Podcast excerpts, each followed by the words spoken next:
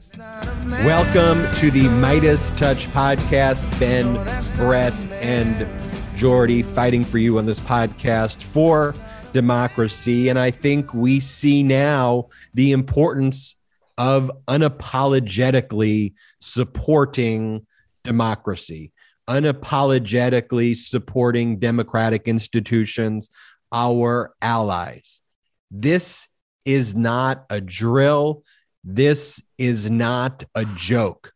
For the past four years, before we had a real president, again, we had a clown, a clown in Donald Trump. We still have a clownish Republican traitorous party Bozos. that wants to turn the United States, America, into a satellite nation of Russia, propping Russia up with propaganda, despite the fact that Russia is under austerity measures. Its entire GDP is like half the size of California's GDP. Yet the GQP treats Russia like it is this incredible economy, that they're doing great, that Putin is all knowing. We see a very different message in the streets today of Russia as people are protesting Putin's measures in Russia, people around the world, as Russia has launched a full scale mm. invasion against Ukraine. And I will say there are some Republicans now who claim to be uh, espousing strong support for Ukraine and strong statements against Russia, but that's few and far between. And at the same time, they do that. These psycho fans like Ted Cruz are seen being photographed with traitorous candidates espousing pro insurrection views under Donald Trump murals. I mean, just, just put this just put this photo of Herschel Walker, who's pro insurrection, pro GQP, sitting next to Ted Cruz in his six inch high heels that he's wearing. Zoom in on the high heels there for our people watching it with he's the Donald heels. Trump portrait behind his back. It's not even spineless because it would be spineless if you allowed Trump to talk shit about your wife, to talk shit about your dad, to say your dad's a murderer, to say you're a murderer, to talk all this crap about your wife and then still support him. But the obsequiousness, the embarrassingness of at this moment in history, sitting before a Donald Trump mural that doesn't even look like Donald Trump is the most embarrassing thing in the world. But we have a serious situation in Ukraine. I want to tell you one of the guests we're going to have on the podcast today, which is related, I think, to what's going on there. We have John Bonifaz, who's the co founder and president of Free Speech for the People, holding insurrectionists accountable here in the United States. We need to do that because we see the threat to democracy abroad. We need to bring actions against insurrectionists. And that's specifically why we have the 14th Amendment, Section 3. Bonifaz's group, Free Speech for the People, is currently bringing actions against insurrectionist politicians like Madison Cawthorn to preclude them from holding office in our democracy. Brett, tell us about what is going on in Ukraine right now. And we all woke up to a very, very different world, a world that our intelligence community, Biden, has warned us about that Republicans claimed were false flags and not being serious and and all of that. But tell us what's going on. Yeah, it's been a uh, it's been a difficult day for you know us for you as listeners, um, just as just spectating, just watching what's happening right now in Europe. But imagine what it's like right now for the people of Ukraine who are just desperately trying to escape, hiding underground, using subways as bomb shelters, trying to get as much food as possible, trying to be as safe as possible. I mean, it's truly devastating. And I've just been walking around all day with a sense of dread. And, and Ben, before I go ahead and bring people up to speed on the latest updates, you know, I think Uh, what you were saying about Ted Cruz being with Herschel Walker under that portrait of Trump and Ted Cruz meeting with Trump and posting a picture with Trump. He's one of the guys who, you know, you may have been referring to when you said that Republicans started coming out and expressing support of Ukraine. But to me, Ben, rings very hollow when an hour before your statement comes out, you post a picture with Donald Trump, who is actively rooting for Putin, actively mm-hmm. rooting for Russia, calling Russia genius, calling Putin savvy. It totally negates your whole message. And I'm sorry if you do that, then I'm going to call bullshit on your support of Ukraine. I'll say it's spread too. Putin's Putin's direct allies geopolitically aren't even going as far as to say what he did was genius. I mean, China came out with a statement that was not helpful, that was very destabilizing by not saying it was an invasion. But even China, who would be a natural ally to Russia, in this moment is not coming out and saying Putin is a genius. I mean, Trump is, it's almost laughable propaganda if yeah. the Russian, if RT, if Russian television did that. Like RT isn't even going as far. So RT is playing the Trump statements and the Tucker Carlson statements because even in Russia, they don't have clowns clownish enough to say the shit that Trump's saying. Yeah, no, it's horrifying. But let me give you a recap as to what's been going on, at least at the time of our recording. Obviously, this is an incredibly fluid situation. Mm-hmm. There are literally updates happening every single minute, but here's what we know. Russia launched a full scale invasion against Ukraine. It was late last night in the United States, but early this morning in Ukraine. He had announced what he called, and this is a his propaganda language of how he's referring to it, not as an invasion, but as expanded military operations. But let's be clear this is an invasion. This was an unprovoked attack on the people of Ukraine. His speech, I don't know if you saw his speech, and we will not be playing his speech here, but it was that of like a weak, sick, demented sociopath. And experts actually said that the metadata tied to that video of his speech showed that the video was actually recorded days ago. So while Russia, while Moscow were doing this posture of will we, won't we, it's clear that Putin had already decided days in advance that this invasion was going to happen. As of today, they've been bombarding cities, towns, and villages as they advance towards the capital of Kiev. They've also launched some wild digital attacks. This is a new thing of war. You know, now this is something that's different than wars of, of old, is that there are these large scale digital attacks on digital infrastructure in Ukraine and around the world. A senior defense official today said Russia is continuously making a move towards Kiev, the capital of Ukraine, and their plan ultimately is to decapitate the government and install their own. Sirens were blaring in Ukraine with citizens using subways as bomb shelters and rushing to evacuate. I heard some interviews this morning with some of the Ukrainians in the bomb shelters on CNN, and my heart just broke. And I was just so impressed by the strength of these people. I mean, they didn't even imagine that this was going to happen. And here they are underground in a subway, just not even knowing what where the day is going to take them, if they're going to even be living to mm. see another day, or if when they get up, if their city's even going to still be around.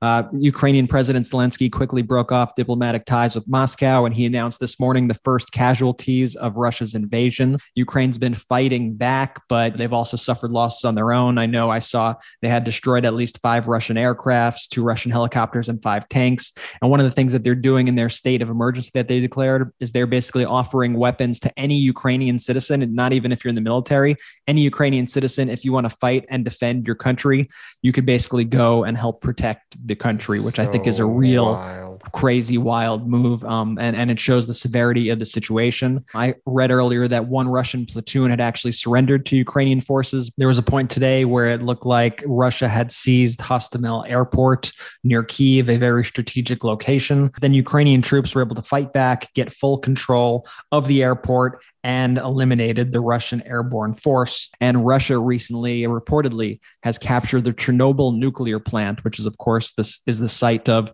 the worst nuclear disaster in history. That is a really, really, really horrifying update.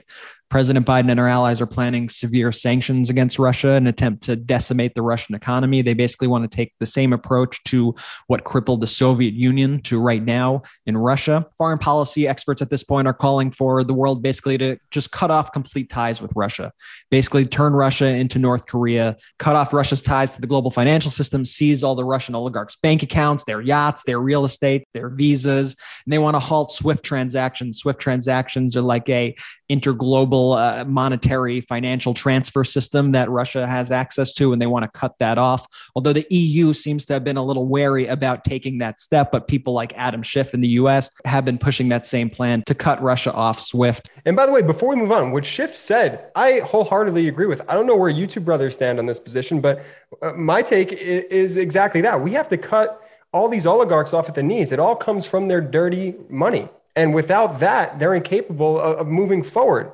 So we have to send a clear message. We, our allies, have to send a clear message that we're not going to let Russia just take Ukraine, then just go on and take something else that doesn't belong to them. We have to stand up to them. They're the bully, they're the aggressor, but we have to be the ones to put an end to it.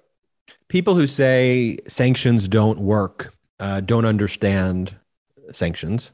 They don't understand the purpose behind the sanctions. Already, since Biden has announced the new round of sanctions, the Russian stock market has plunged to one of its lowest points in history, now down 30% is the Russian stock market. The Russian ruble has crashed to one of its lowest levels in history, actually, an all time low for the Russian ruble.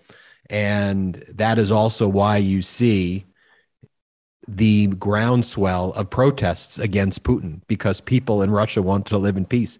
People in Russia were already suffering from austerity measures there. Think One about of the, the bravery points, of a Russian protester protesting this war in Russia. You know, you know. I think that's an important point to make, Jordy. Is that you know this is not a fight with the Russian people, and what we're seeing today is m- much of the Russian population is against war and doesn't want this to happen. And remember, they're also victims of a very sophisticated propaganda campaign in which Russia is treating America like the aggressor and Russia is treating Ukraine as the aggressor mm-hmm. when that couldn't be further from the truth. And seeing those images today, first of, you know, protesters in Ukraine and then protesters across Russia. I mean, that is real courage. That is real bravery. Bravery is not getting in your truck with your 50 Trump flags and flying around because you're pissed off that you had to wear a mask for the last few months. Or but Brett, just before Trump you go to the next point, though, you made a great point there, though, when you were saying like there was like another people starting one of their fake caravans, and you were like, "What are you even protesting at this point?" Like, yeah, I, I should like. There's no like mandates anymore. Like, what are you protesting? And the, the thing is, they're not protesting. They're it's another form of an insurrection. They're mad yep. that they lost an election, and that's it. They're pissed off. They want to try to overthrow the government. That's what the, the guy who was leading the Canadian convoy admitted, and that's what these people want to do as well. But those people are cowards. The real bravery is what we're seeing right now in Russia and Ukraine, with the citizens rising up, yes. standing against war and standing up against Russian aggression because they are risking their freedom and they are risking their lives by doing so. That is bravery and that is courage. And let's be clear also about what we've seen over the past few weeks. It's that President Biden and the US intelligence community were right about everything, every step of the way. And the right wing media tried to act like this was a lie. They tried to claim that the media was trying to provoke a war, that Biden was being hysterical. Russian state media, which is indistinguishable from Fox News at this point, said that there would be no invasion. But guess what? President Biden and US intelligence were 100% spot on. Mm-hmm. And we need to acknowledge that.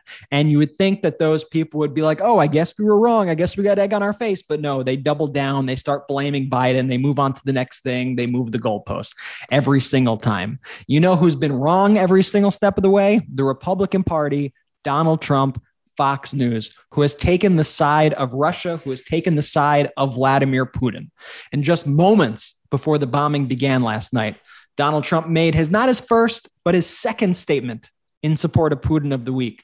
After earlier calling him savvy and a genius, yesterday he had an event at Mar a Lago where he stated Putin is smart. He's taken over a country for $2 worth of sanctions. I think that's pretty smart. And the thing that horrified me the most about this was not even Trump's statements, which are disgusting, inaccurate, and just shameful and traitorous, but the reaction from the crowd, where after he finished his sentence, they erupted in applause in Mar a Lago. I would argue this that Fox News is even more pro Putin than Russian TV. It's it, because Russian TV has to use the Fox News clips because even their own newscasters can't say some of these things with a straight face. That's really that's, a good point. Yeah, it, right. it, that's why they're using the Fox News clips. And uh, Brett, as we said earlier in the show, you can't have it both ways. You can't be sitting in Mar-a-Lago or wherever the hell Ted Cruz was with Herschel Walker espousing pro insurrectionist ideology, praising Donald Trump, who's praising Putin, and then claim that you're somehow supporting the Ukrainian people. You, if that is your view in the Republican Party, you are a traitor. You are directly undermining our national security. You are pathetic at the end of the day. I want to debunk just one other thing that is uh, a Putin lie. That Putin is doing this because Ukraine wants to join NATO. Let me explain just very quickly why that doesn't make sense at all if Russia takes over Ukraine, they will be surrounded by three NATO nations. So clearly, that doesn't make any sense whatsoever. The reason that Ukraine wants to be a part of NATO in the first place is one, that it's a democracy, and two, that Russia has troops on its border and wants to invade. Ukraine wants to avail itself of Article 5 of NATO, which would have a joint defense treaty because they feared that Russia was going to invade them. Article 4 in the NATO treaty basically calls for uh, different countries to come together and assess ways to deal with potential invasions, whereas Article 5 is actually the joint defense obligation. Um, Article 4 has been invoked, not Article 5 as of yet. Um, and Article 4 has been invoked by NATO nations regarding potential cyber attacks, regarding potential responses to Russia and other areas. And also, Brett, didn't Trump also spread disinfo that and, and people like, oh, well, Biden misspoke because Biden said like um or ah, or like, how dare Biden, who actually has a stuttering issue, stuttered. Like Donald Trump said in the interviews that American troops launched an amphibious attack against yep. Russia in Ukraine. Like, that's not a slip of the tongue. That yeah. is like, and even sick. Laura Ingraham had to correct him. Even Laura Ingraham was like, "No, that, that's yeah. not what happened." That was his full-on understanding of the situation as he would. Yeah, and it's because, dangerous. It's not just words, it's dangerous. He was the president of the United States, and this is a very tense situation. And if you're saying that he could literally be literally be provoking more actions of war. He could get people killed with his comments. And just watching that whole Fox News block, watching all the things happen, were just disgusting. Everything was more disgusting than the next. Laura Ingraham might have corrected him on that, but Laura Ingraham literally, as Ukraine was being bombarded, called the Ukrainian president's plea for peace pathetic. She said it was a pathetic display. That's what Laura Ingraham had to say about our ally. Tucker Carlson falsely claimed Ukraine isn't a democracy. It's a State Department client state, is the term he used. And he started saying, why, you got to think, why do we actually dislike Putin? Has Putin ever done anything to you? Has Putin ever called you a racist? Has Putin ever got you fired from your job? I mean, this is the most ridiculous pro Putin propaganda we have ever seen. And Ben, like you said, Russian state TV, they didn't even have to edit these clips. They put them straight on their network and just put subtitles on them and said, here are the Americans who support our action. And this is why we're right. And this is why we are engaging in this military action. And remember, when Trump was president, it was about 90% of the disinfo that was out there on the internet began with Trump and his inner circle. There were studies on that. He is a danger to national security, and he is Putin's puppet at the end of the day. This podcast is brought to you by BetterHelp. I love BetterHelp, and it's been important for me. BetterHelp is uh, not like self help, it's not like a life coach, it is actual therapy that I can do from the comfort of my home. And if you don't like to be on Zoom, you don't have to even go do a FaceTime or whatever with the therapist. You can just do it through audio. I like to do it FaceTime. And for me, when I go to therapy, sometimes it's just a lot if I have to drive to the therapist, sit in the lobby for a long time. And so BetterHelp allowed me to do these important therapy sessions that I needed from my living room. And the same way I work out in the morning, I like to also work on my mental health. And that's why BetterHelp has been important for me. This month, BetterHelp Online Therapy wants to remind you take care of the most important relationship you have. And that is the relationship you have with yourself, whether it's hitting the gym, making time for your haircut, or even trying therapy. You are your greatest asset. So invest the time and effort into yourself like you do for other people. BetterHelp is online therapy that offers video, phone, and even live chat sessions with your therapist. So you don't have to see anyone on camera if you don't want. It's much more affordable than in person therapy, and you can be matched with a therapist in under 48 hours. Give it a try. See why myself and over 2 million people have used BetterHelp online therapy. Again, this podcast is sponsored by BetterHelp. And Meidas Touch listeners get 10% off their first month at betterhelp.com slash Meidas. That is B-E-T-T-E-R-H-E-L-P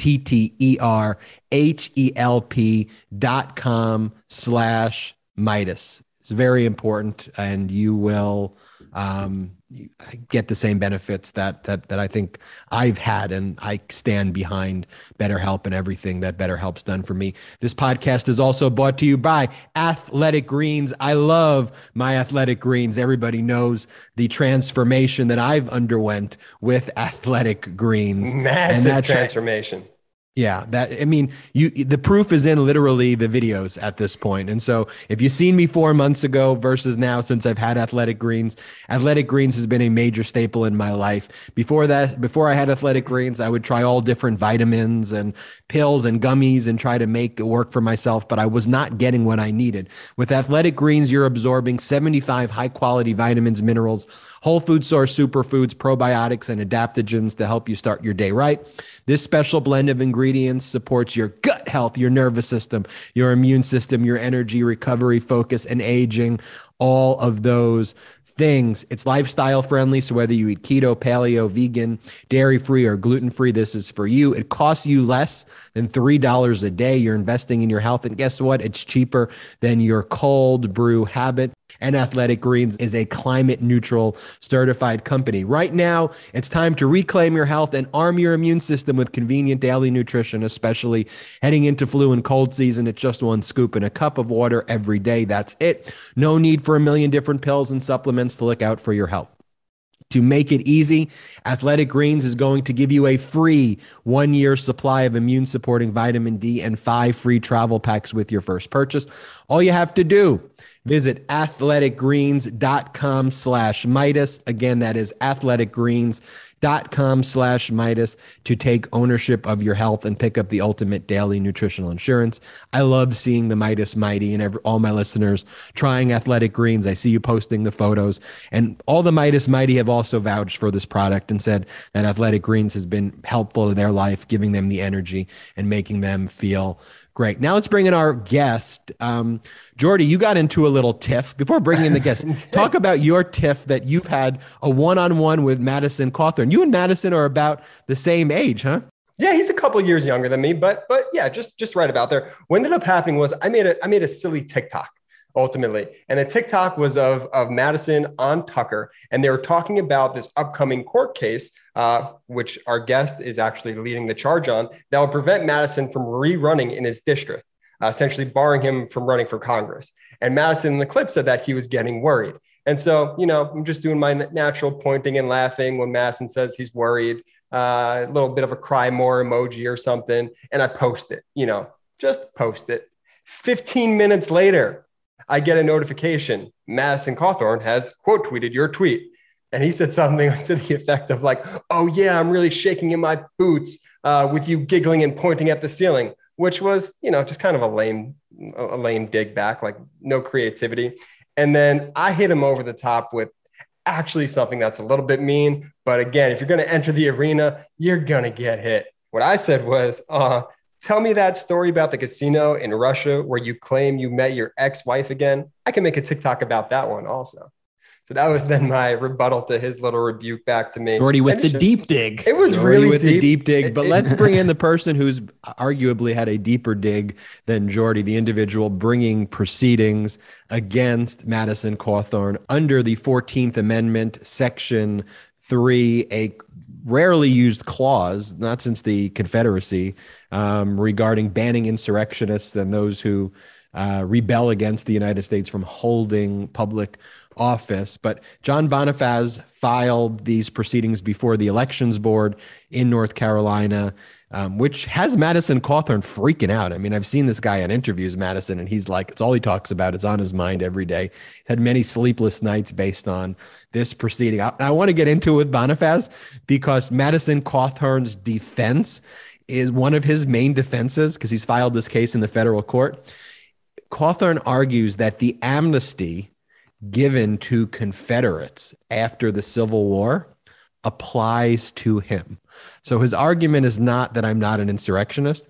I deserve the I amnesty that so you much. gave the Confederacy. So I just want to get into that. But without further ado, let's bring in John Bonifaz, a constitutional attorney and the co founder and president of Free Speech for People, a nonpartisan organization with the goal of defending our Constitution, our elections, and confronting big money and corruption in politics. How about that? A organization focused for the people, for people. That's really good. Let's bring in John Bonifaz. John, welcome to the Meidas Touch podcast. Thank you so much for having me. Great to be with you all. So, John, we're all focused right now um, uh, domestically on the insurrection. Obviously, abroad, where we're also focused on what's going on um, in Ukraine, in Russia. Yes. Uh, but we've been speaking about uh, on the pod the insurrection? Are there going to be ramifications for it for those who aid and abet it? We've heard about the 14th Amendment, Section 3, which would otherwise disqualify individuals from holding public office who participate in insurrections and rebellions against the country. But maybe you tell us about Section 3 of the 14th Amendment and the proceeding that you've, um, your organization has spearheaded in North Carolina.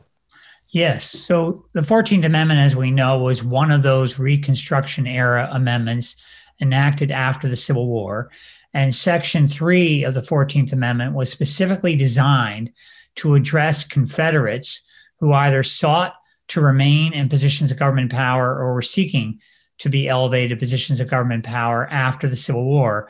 And the framers of that provision and of the 14th Amendment were quite clear that if you have taken an oath of office to defend the Constitution and then you turn around and engage in insurrection, you are forever prohibited from holding public office again. It's important to note that there was a debate among the framers as to whether to apply it solely to the Civil War or whether to have it be prospective to apply to any future potential insurrection in the United States. And the decision was made to have it be applied more broadly, that it would not only protect the republic at that time from Confederates trying to stay in positions of government power, but that it would also protect the republic going forward. And so now we have, of course, the second insurrection in our nation's history on January 6, 2021, and the application of this provision, this critical constitutional provision to defend our republic, remains very much uh, alive. And that is why we have launched this campaign 14.3, spelled out P O I N T, 14.3.org, uh, with our revolution to make clear that election officials all across the country have a mandate and a responsibility to enforce Section 3 of the 14th Amendment with respect to any candidates who may seek to appear on their state ballots who first took an oath to defend the Constitution and then turned around and engaged in the January 6th insurrection or gave aid or comfort to it. And so we heard about the, the 14th Amendment, Section 3, this provision that, for good reason, we hadn't really heard about because there really hadn't been any insurrections led by politicians uh, and members of right. major political parties since the Civil War. But during the second impeachment of Donald Trump, we started hearing about it. You know, could the 14th Amendment, Section 3, be used by members of Congress in a proceeding and in a resolution that they would pass? Would they have to go to federal court? Is this self enforcing? Does someone have to? How the uh, amendment actually and practically is utilized and in what proceeding and forum has become an open question. And with your organization, one of the things that you've done and, and you've spearheaded um, as a, is is making this not a kind of philosophical discussion, but saying that this is a real amendment. And so you've taken on Madison Cawthorn, who was there at the insurrection, cheering on the insurrection, has said insurrectionist things supporting the insurrection since the insurrection. Literally, I think everything he says seems to be anti American. But your organization has spearheaded uh, something in the Board of Elections with Madison Cawthorn, challenging his qualifications under North Carolina law. Can you tell us about that proceeding and why'd you start there with Madison Cawthorn? Yes. So there are two ways in which state election officials uh, can follow the mandate of, of Section 3 of the 14th Amendment. One is on their own scrutiny and review of candidates seeking to appear on the ballot. But in a number of states, voters themselves have the ability to bring a challenge to the eligibility of a candidate for not being qualified under the US Constitution or even under state uh, constitutions to appear on their ballot. And so we have initiated the first such challenge since the Reconstruction era in North Carolina against the eligibility of Madison Cawthorn to appear on the 2022 primary ballot. It's a filing that voters in his district where he was uh, claiming to seek reelection, he may now move to a different district and, and it will be refiled if he does by voters in that district. But these voters are constituents uh, of the district he seeks to represent, and they have filed a challenge. We serve as co lead counsel on behalf of a broad uh, legal team in North Carolina representing them, challenging before the State Board of Elections the eligibility of Madison Cawthorn to appear on the ballot because he engaged in insurrection or gave aid or comfort to it after having taken an oath of office on January 3rd, 2021, to defend the Constitution. John, what does that proceeding look like in the Board of Elections? Does he do, do, is it actually an adversarial proceeding like a court proceeding where both sides present evidence? Is he going to have to kind of defend his inspiring the insurrection? Like what, what actually takes place there? And then after you answer that, maybe tell us about his response since you filed uh, this lawsuit. Yes. So the first process is a process with election officials in the district where he seeks to represent. Uh, they get impaneled by the state board of elections. So it's a it's a group of election officials that, that will be appointed to first hear uh, this challenge, and then after that, the state board of elections uh, can review it with an appeal to that body, and then after that, it can be appealed into the uh, courts in North Carolina, the North Carolina Court of Appeals, and the North Carolina Supreme Court. Uh, the candidate being challenged needs to show up uh, because the standard for voters to bring this challenge to get in the door is that they need to have reasonable suspicion that the candidate is not eligible. Uh, we have put forward far more than reasonable suspicion. We put forward a 30 page complaint uh, for the voters we represent, demonstrating how Madison Cawthorn is disqualified under Section 3 of the 14th Amendment. And, and based on that filing alone, if he chooses not to show up and not to defend himself, then we believe the elections board needs to disqualify him. Uh, but at this time, what Madison Cawthorn ha- has done is he has tried to stop it altogether from moving forward uh, by going into federal court and arguing that the entire statute that allows for these voter challenges, which has been in place for years in North Carolina, voters have brought other challenges to age qualifications to residency qualifications. He wants to strike down the entire statute as unconstitutional on First Amendment and due process grounds. And he's also argued, alternatively, that only Congress has the power to decide uh, whether or not a congressional candidate uh, can serve in Congress, that in fact, uh, a 14 year old, based on his reasoning, could appear on the state ballot to run for Congress, or even a, a foreign national like Vladimir Putin could appear on the ballot in North Carolina to run for Congress, and the state would have no role whatsoever. Only Congress uh, can decide that question. That's one of his arguments. The last argument he makes is even more specious. It's the argument that the 1872 Confederate Amnesty Act, which provided amnesty after several years of enforcing Section 3 of the 14th Amendment after the Civil War, provided amnesty to Confederates, that that now provides him amnesty and that it covers him. Uh, and therefore, the proceedings should not move forward on that basis as well. I just want our listeners and viewers to fully digest what it is that you just said. Because Madison Cawthorn's response to your filing was not, I'm not an insurrectionist. This should be dismissed. His response was, I deserve amnesty under the law used to give amnesty to Confederates. And this whole entire idea that insurrectionists should not be allowed to serve in Congress. That's an unconstitutional premise. That was his first line of attack, not to deny. the Basically, the Constitution is unconstitutional, is what I got right. from his statement. Right. Exactly. That's exactly right. It's exactly what he said. He has the ability to appear before the state board of elections and try to demonstrate how he didn't engage in the January 6th insurrection, how he didn't give aid or comfort to it. But that's not uh, his first action. His first action was to rush to federal court to try to stop this entire proceeding from going forward. It's, it's it's just so crazy. And so now the way the North Carolina law works is the burden is now on Cawthorn, right, to to give his evidence and make his proof. The ball's in his court, basically. Assuming he doesn't get the kind of relief he's seeking out of the federal court. So the federal judge has uh, a, a scheduled hearing for Monday morning, February 28th, to hear his arguments. Uh, his attorney, James Bopp, uh, who's well known in conservative circles, has filed a motion for preliminary injunction along with the complaint. And that emergency hearing is happening on Monday. Uh, so, assuming there is no uh, blocking of this proceeding by the federal courts, uh, then yes, he will have to show up and and demonstrate why he's not disqualified under Section 3 of the 14th Amendment. I want to talk about the hearing on Monday, but I also want to talk about what happened on Wednesday when the North Carolina Attorney General had struck down Cawthorn's challenge to this suit and said that Section 3 of the 14th Amendment, in fact, can apply to Madison Cawthorn. What was your reaction to that decision? How big of a deal was that?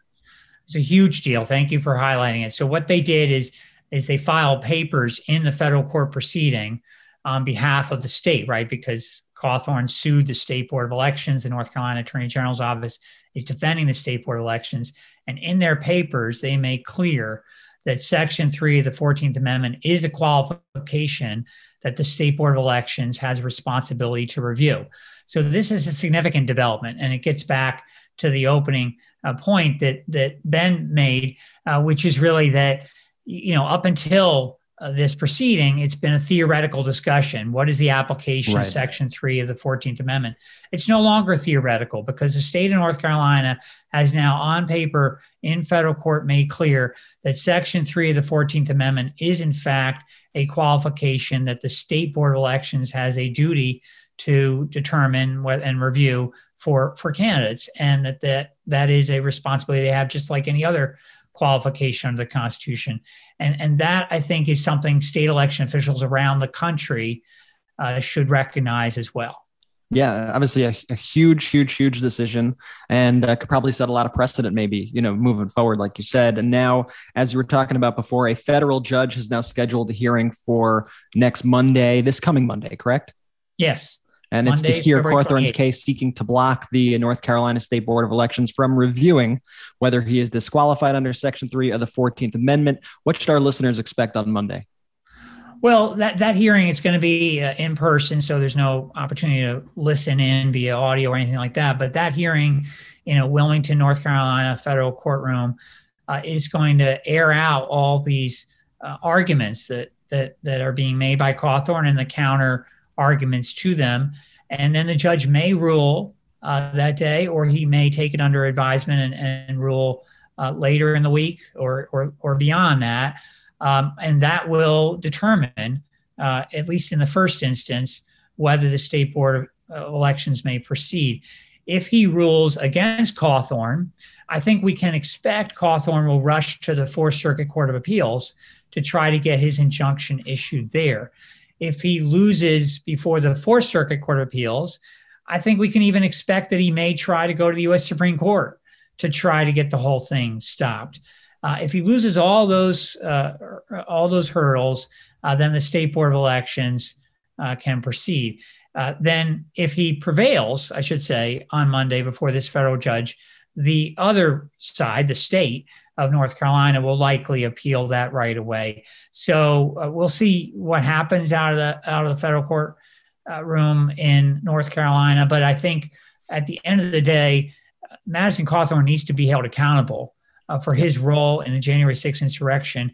And the whole idea here that the framers had with the 14th Amendment was to ensure that people who want to threaten our republic, first having taken an oath of office to defend our Constitution and then turn around and engage in insurrection, they do not have any place in public office again shouldn't shouldn't be a controversial take in my hmm. opinion that if you launch an insurrection against the United States of America that maybe you shouldn't be allowed to hold public office. Just doesn't doesn't seem like a controversial take to me and I know you agree with me John. I think one of the things that's been interesting is when I first heard about this case I was like oh come on. Like uh, this sounds like some sort of fever dream. There's no way that this is going to be a real thing. But in recent weeks it's really picked up and now it seems mm-hmm. like this is a legitimate thing and and it, I think think you could tell the most because Madison Cawthorn seems scared of it now.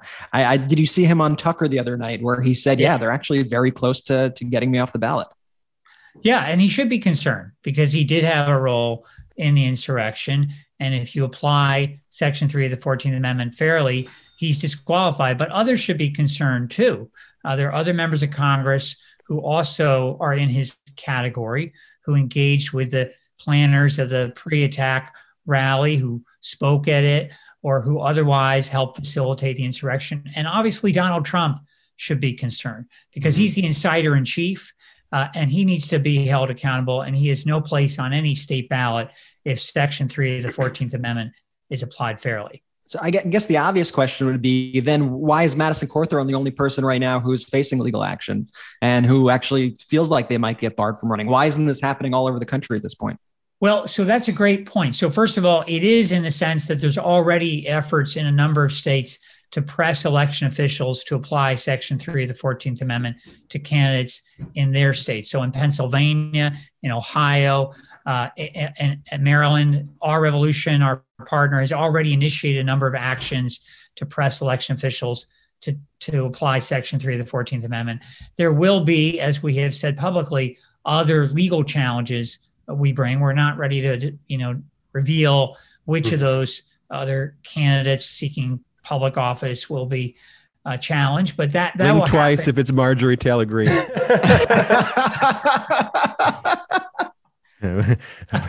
I'll try it again. Blink twice Blink? if it's Lauren Boebert. but I do, you know, I, I, do think that this has to be applied all across the country. Mm-hmm. And the fact is, is that it's not just federal candidates. It's not only Donald Trump and members of Congress. Section 3 of the 14th Amendment applies for any public office. So if you're running for governor, or if you're running for a state senate seat, or a dog catcher seat, and you participate in insurrection after having first taken an oath of office to defend the Constitution, you're disqualified from appearing on a future state ballot. And John, I, I got to say, I didn't know this going into this week, but it turns out Madison Cawthorn, huge fan of MeidasTouch. Let me let, let me tell you why. I posted a video, um, and it was his video of him on Tucker, a TikTok. You know, I was laughing, sort of pointing oh, like, it was yeah. great. Oh, yeah. thank you, thank you. So, did you see though that he responded? And he res- and this is that. within 15 minutes of me posting. That's how I know he's watching us closely. So I'm, hey, hey Madison, he, yeah, this wasn't even from the Meidas Touch account. This is no. from the Jordy account. Yeah, he goes, yeah, giggling and pointing repeatedly and uh, uh, wearing a hat has me shook. Well, Madison, since I know you watch us and since I know you follow all of our steps, if that video didn't have you shook, which I'm pretty sure it did because you said so, uh, I know John and his team damn well has you shook, my friend. So I cannot wait to see what brings this next uh, court hearing, John.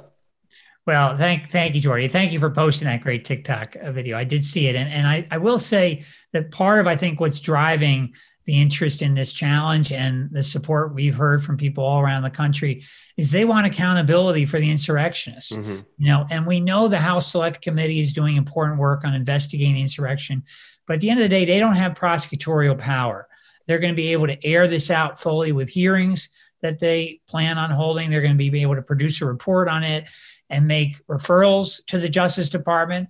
Uh, but so far, there's been no indication that the high level insurrectionists, Donald Trump and his associates, are being held accountable via the Justice Department. And this other avenue that exists under Section 3 of the 14th Amendment is so critical for people all across the country to get involved at 14.3.org and help lift up this critical provision of the Constitution and urge that their chief election officials follow the mandate and keep off the ballot insurrectionists who don't belong there. John, and obviously we've spent a lot of time in the earlier segments of this podcast talking about Russia's invasion of Ukraine. And frankly, I don't think that this interview is completely unrelated to those discussions because for many years we had political party politicians taking the side of Russia and we see that when that when that party lost its power in legitimate elections they stooped to insurrection. Our founders were very very smart. They foresee saw these things were going to happen. That's why we have these amendments in the constitution that deal very specifically with these issues. And it's important though that when we have laws they be enforced. Yes. They be activated in situations where people threaten our country. And so I applaud you for taking this action um, in the absence of many other people and many other groups that have the power but haven't stepped forward. And I think it's a good benchmark also that other groups should step forward and, and follow your lead. Thank you, Ben. Thank you for that. And yes, absolutely. Uh, you know, we think there's a, a critical moment right now in our history, a defining moment, really, of whether we're going to be able to preserve and defend our Constitution, our democracy, or whether we're going to move down the road to autocracy or even worse. And and that's what's at stake here. It's an existential moment uh, for our nation, and we cannot allow people who so threaten the republic, who after taking that oath uh, engage in insurrection, to stay in government power or appear on the ballot for future public positions. And that's exactly why we brought this action. Well, John Bonifaz, thank you so much for joining us on the Meidas Touch podcast. We hope you'll come back and please keep us posted on the updates regarding all the proceedings that Free Speech for People is involved in. Thank you all. Thank you all so much for all you do. It's a very interesting case and it has teeth. You know, when I first heard about the proceeding, I didn't really know what to expect. I don't know if it was gimmicky. You know, I, I, I am not gonna lie. Like yeah. I said, like I said to him, I, I thought it was 100 percent a gimmick. I thought this has zero chance or whatever. But then I started seeing a lot of really respected legal minds saying, "Wait a second, this actually has teeth." And as I've been following it, I think it's actually incredibly interesting. I'm just very curious to see where it leads, and was really excited to get John's perspective. You, you it's, didn't it's do really it, Brett. fascinating. You you didn't do it because you couched it, you know, before you really read into everything. You count. You did a good job couching it, but again, you always do an excellent job at at just slightly uh, insulting our guests, just ever so slightly. But you, you got to keep it. You got to keep it real with people. You know, I'm not going to be fake. To round us out, yeah, I am fully convinced um, that this lawsuit does not just have teeth; it's got a whole ass smile. I like it. But you know, uh, speaking of things that should have teeth, wait, did you guys like that expression? I just made that up on the spot. It sounded kind of cool, right? I like that. But thinking of things that do have teeth, that do have, you know, not only teeth, but like the most perfect veneers, but that is being totally apparently butchered is the Manhattan DA's prosecution of Donald Trump. We did a Spaces featuring Karen Agnifilo, who Karen Agnifilo, who was on the Meidas Touch Spaces, just for everybody to know, she was Cy Vance's number two. Cy Vance had done an incredible job. I know people were hating on Cy Vance because it was taking a long time, but these things take time. Cy Vance brought in some incredible prosecutors, Mark Pomerantz, Carey Dunne, who are widely noted as like the top prosecutors, like not just in the state, but in the country. And they were digging through it. It was very methodical. Cy Vance had to extend the uh, grand jury's time allotment, but things were moving in the right direction. There was an election that was held. Alvin Bragg became the Manhattan District Attorney. Cy Vance was no longer running for office. So Alvin Bragg won. And seems there's a lot of issues right now within this district attorney's office. It's, you know, out of nowhere, we learned yesterday that Carey Dunne and Mark Pomerantz, the key prosecutors, have submitted their resignation after Manhattan DA Alvin Bragg indicated to them that he had doubts about moving forward with the case against Trump. That is shameful. That is shocking. And reportedly, it's been over a month since the office had presented any evidence to the grand jury, which expires in April. And I, you know, I, I got to be honest, because I always viewed the Manhattan DA's prosecution based on all the data I had, based on Pomerantz and Dunne and the work by Cy Vance as moving in the right direction. And I assumed that Alvin Bragg would take the mantle and step up to the plate because it's an obvious case against Trump. But people, the problem though, sometimes is this is utter weakness. I think he's psyched out. I think they're, you know, I think they don't have the tenacity to go and do a prosecution like this because th- that is the moment. If you weren't ready to step into this position, Alvin Bragg, you should not have run for the Manhattan District Attorney's Office mm-hmm. if prosecuting Donald Trump scares you. Because frankly, when they talked about this on the spaces, you made a fool of yourself yesterday. You made a fool of yourself to Democrats, to pro democracy loving people. You made a fool of yourself. There's no other way to say it. Yeah, it's it's incredibly disappointing. It's incredibly upsetting, and sometimes the wheel of justice, sometimes the wheels of justice move forward, and sometimes the wheels of justice fall right off the car. And I feel like that's what we watched yesterday. Um, you know, I think Pomerantz and Dunne were also by doing this, were making a very loud public statement that they were unhappy with what was going on. And it's very clear judging by what's going on, that they believed that there was a case. They believed that there was a strong case and that they did not think Alvin Bragg was stepping up to the plate in order to prosecute and that he was uninterested in prosecuting. I mean, if they thought that there was a way to get this forward or to change his mind, I'm sure they would have stayed. But clearly, there was something, there's something that's happening internally that they decided they could no longer be a part of this department. And now, I think the one thing that does bother me, though, are, are these sorts of reactions because I am as enraged as upset as anybody about what we witnessed.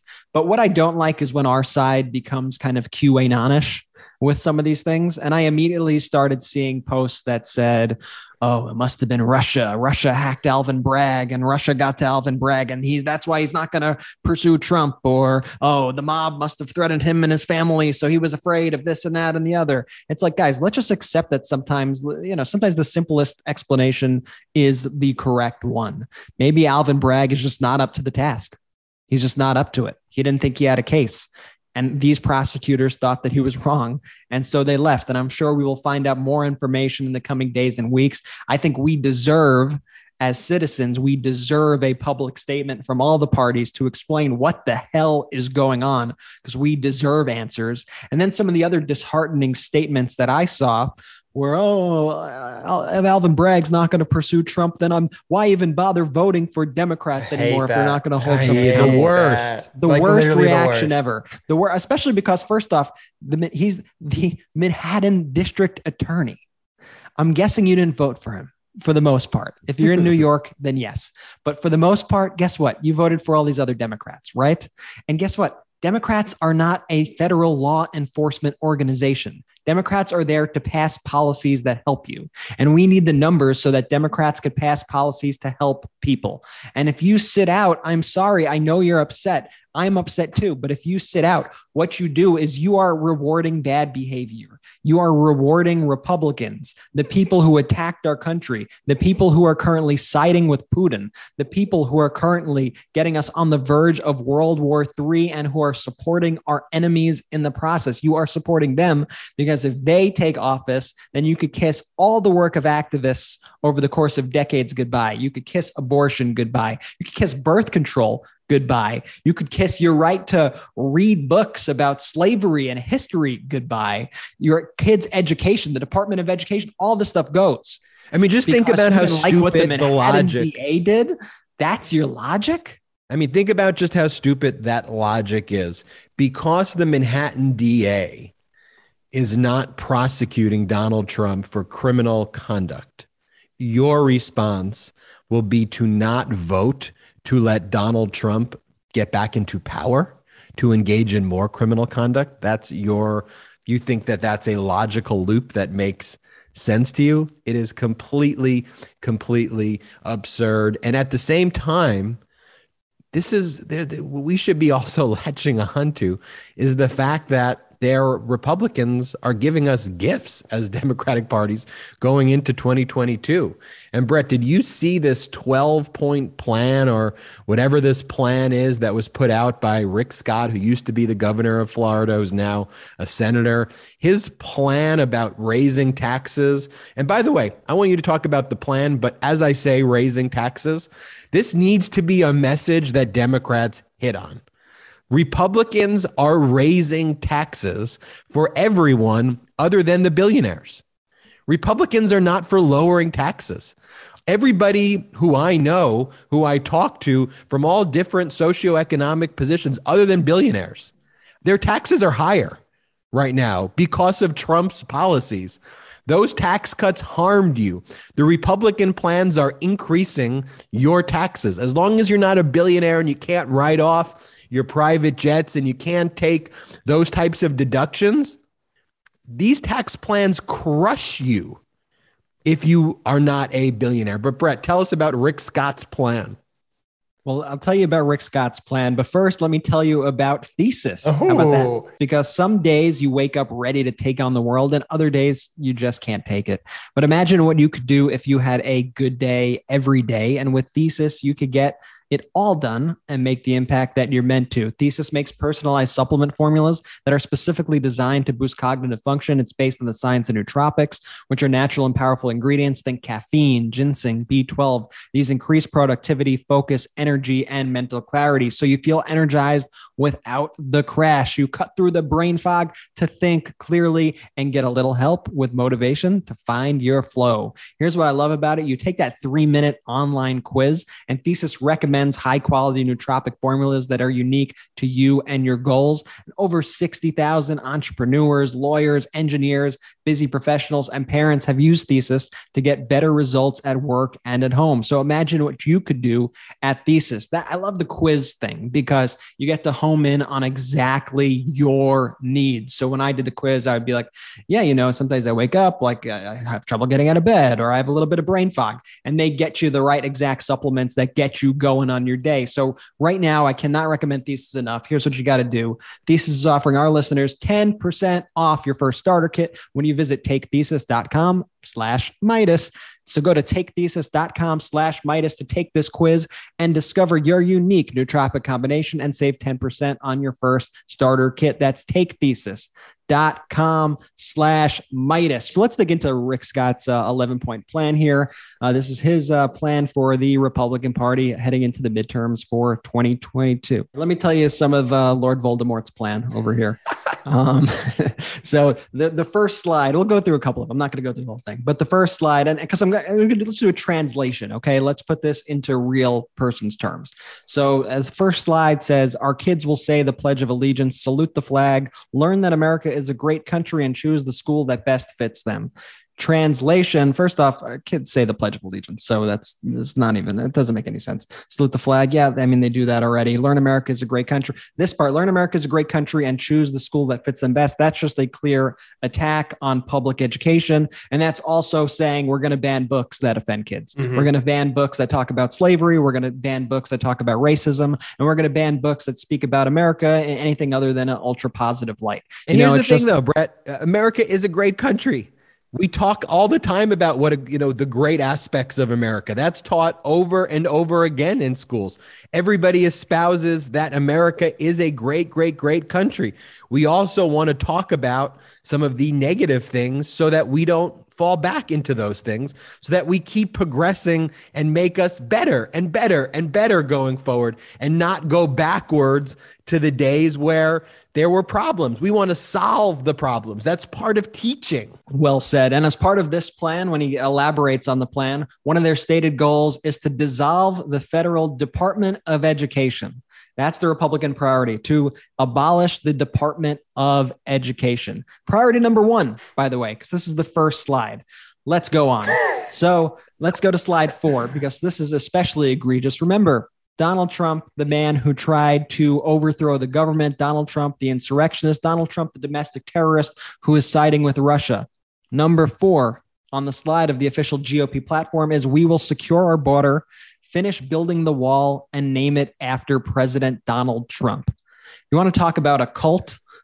Exhibit A or, or number four, I guess, if you want to go with the numbers on here. That's I mean, in that's his economic such- plan to name a wall after before That is just so bizarre. So we're going through Republican priorities right now, right? So first we have abolish the Department of Education. Now we have name a non-existent border wall after Trump, and we're just getting started. Um, we will And raise the America's econ- taxes.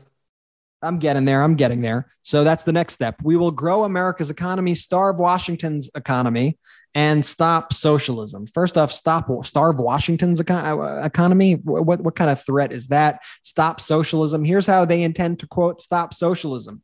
They want and it's written right here. Rick Scott tried to deny this on Fox the other day, but he wants all low income Americans to be paying more in taxes. So while they're giving tax cuts to billionaires, he wants the lowest earners in America to be paying more taxes. And you could see there is a note right here that says all Americans should at least pay some income tax to have some skin in the game, even if a small amount. Currently, over half of Americans pay no income tax. Who is that half of Americans? It's the lowest earning Americans, it's retirees. These are the people they are targeting with this bill, uh, with this plan.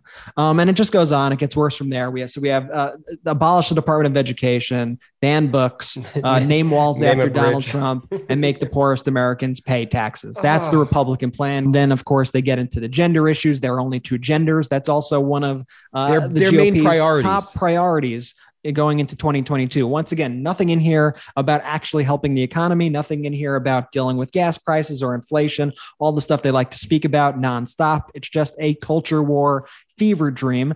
And then, you know, because I guess the guy can't be one up, Madison Cawthorn, then, who has been a theme of this episode, released his Our own buddy. plan. And in his own plan, your buddy Jordy, Maddie. You, Maddie. guys call, you call Maddie? Maddie I? I, I call I call Maddie. He calls me J skis. So here's what Madison Cawthorn, uh, in his official GOP plan, said. He called to abolish Social Security because he wanted to, quote, incentivize the elderly to work. Madison Cawthorn, Wait, repeat that. the youngest member of Congress, says that the GOP, in their official plan, should abolish Social Security to, quote, incentivize the elderly to work. Yeah. So no more retirement. That's the GOP's plan. No more retirement. We need to incentivize the elderly to get back to work. Get off your ass, old people. Yo, fuck Madison Cawthorn, man. As But that's wasn't- unique, Jordy, to Madison Cawthorn. That's not unique to Rick Scott. Rick Scott, by the way, was the governor of Florida. This is Republican orthodoxy. It's This is what they- disgusting. This is what they believe in. But meanwhile, CBS YouGov poll shows that 85% of Americans do not support banning books from schools if they contain political ideas they disagree with. 87% don't support banning books to, that discuss race or slavery. 83% don't think books should be banned for criticizing people and events in U.S. history. The polling is on the side of free speech of education, of supporting social security, of democratic policies. And we need to lean into those issues and make sure that our voters know who's fighting actually for the American people in 2022. And I have one final criticism, though, of the media. And I think this is something that was been reported, I think, in a disingenuous way. And we may have a debate on this. We may disagree. Ooh. on this. Representative Rashida Tlaib uh, is delivering, quote unquote, a progressive response. This is how it's been reported to Biden's State of the Union address on behalf of a working families party's response. And the way this is reported is as though she's issuing a rebuttal to Biden that the progressive response is somehow not Biden's response at the end of the day. And everybody ran with that. And I don't think that's the accurate story when you actually dig into what this is. Just when the State of the Union takes place, a representative on behalf of the working families parties um, discusses what types of issues are important for them. It's simply a time because Americans are focused on politics that day to focus on the further commitment of progressive policies. It's not intended to be a divisive thing that's critical of President Biden in any way. It was reported that way as though this is the progressive response to try to divide and conquer. Yeah, it's, uh, honestly, it's totally what I thought.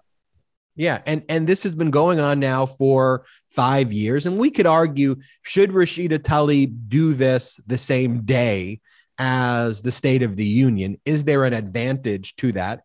But it is not an attack on Biden's policies. It is simply a hey, we want to let you also know that we're focused on your issues, and here's how we're fighting for American people and American workers.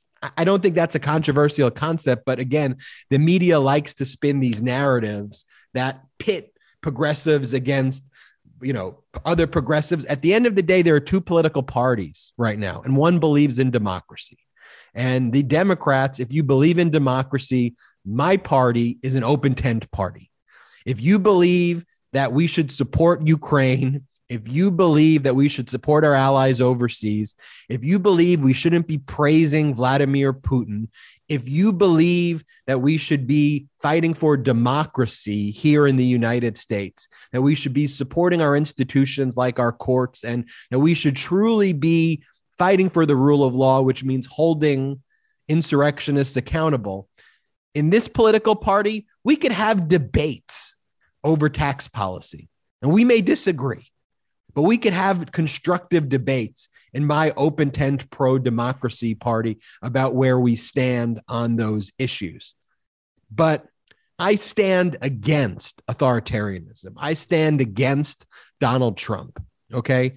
And I think that is an important distinction. And we need to stop attacking internally and finding ways to divide pro democracy here in the United States. That's what we are all about on the Meidas Touch podcast and other podcasts too that are all about fighting for democracy. I always love to highlight other podcasts so that people know about what else am I listening to when I am. We get a new recommendation today, I think, right, Ben? My new recommendation today is Hell and High Water. It's hosted by John Heilemann. He was a Heilemann. guest on the Meidas Touch podcast. I don't think Heilemann would put being a guest on the Meidas Touch podcast as first on his bio of accomplishments as being one of the top political journalists probably in the history of the United States. And, and as the, the way, host of the I've seen Heilemann been he's been filling in on on MSNBC as an anchor, and he's been doing he's been crushing it, like doing an absolutely incredible job on MSNBC. Huge my, shout out yeah. to John Heilemann, who's just a, a, brilliant political mind. Oh my god, I love the circus. I love Hell and High Water. It's so so so incredible. The circus, by the way, the, real quick, the circus is what got me like into politics, like like eh, in another level. When that came out in 2015, I think it was like it really made me start to really pay attention the way he was able to archetype that story. Sorry, Ben, go ahead.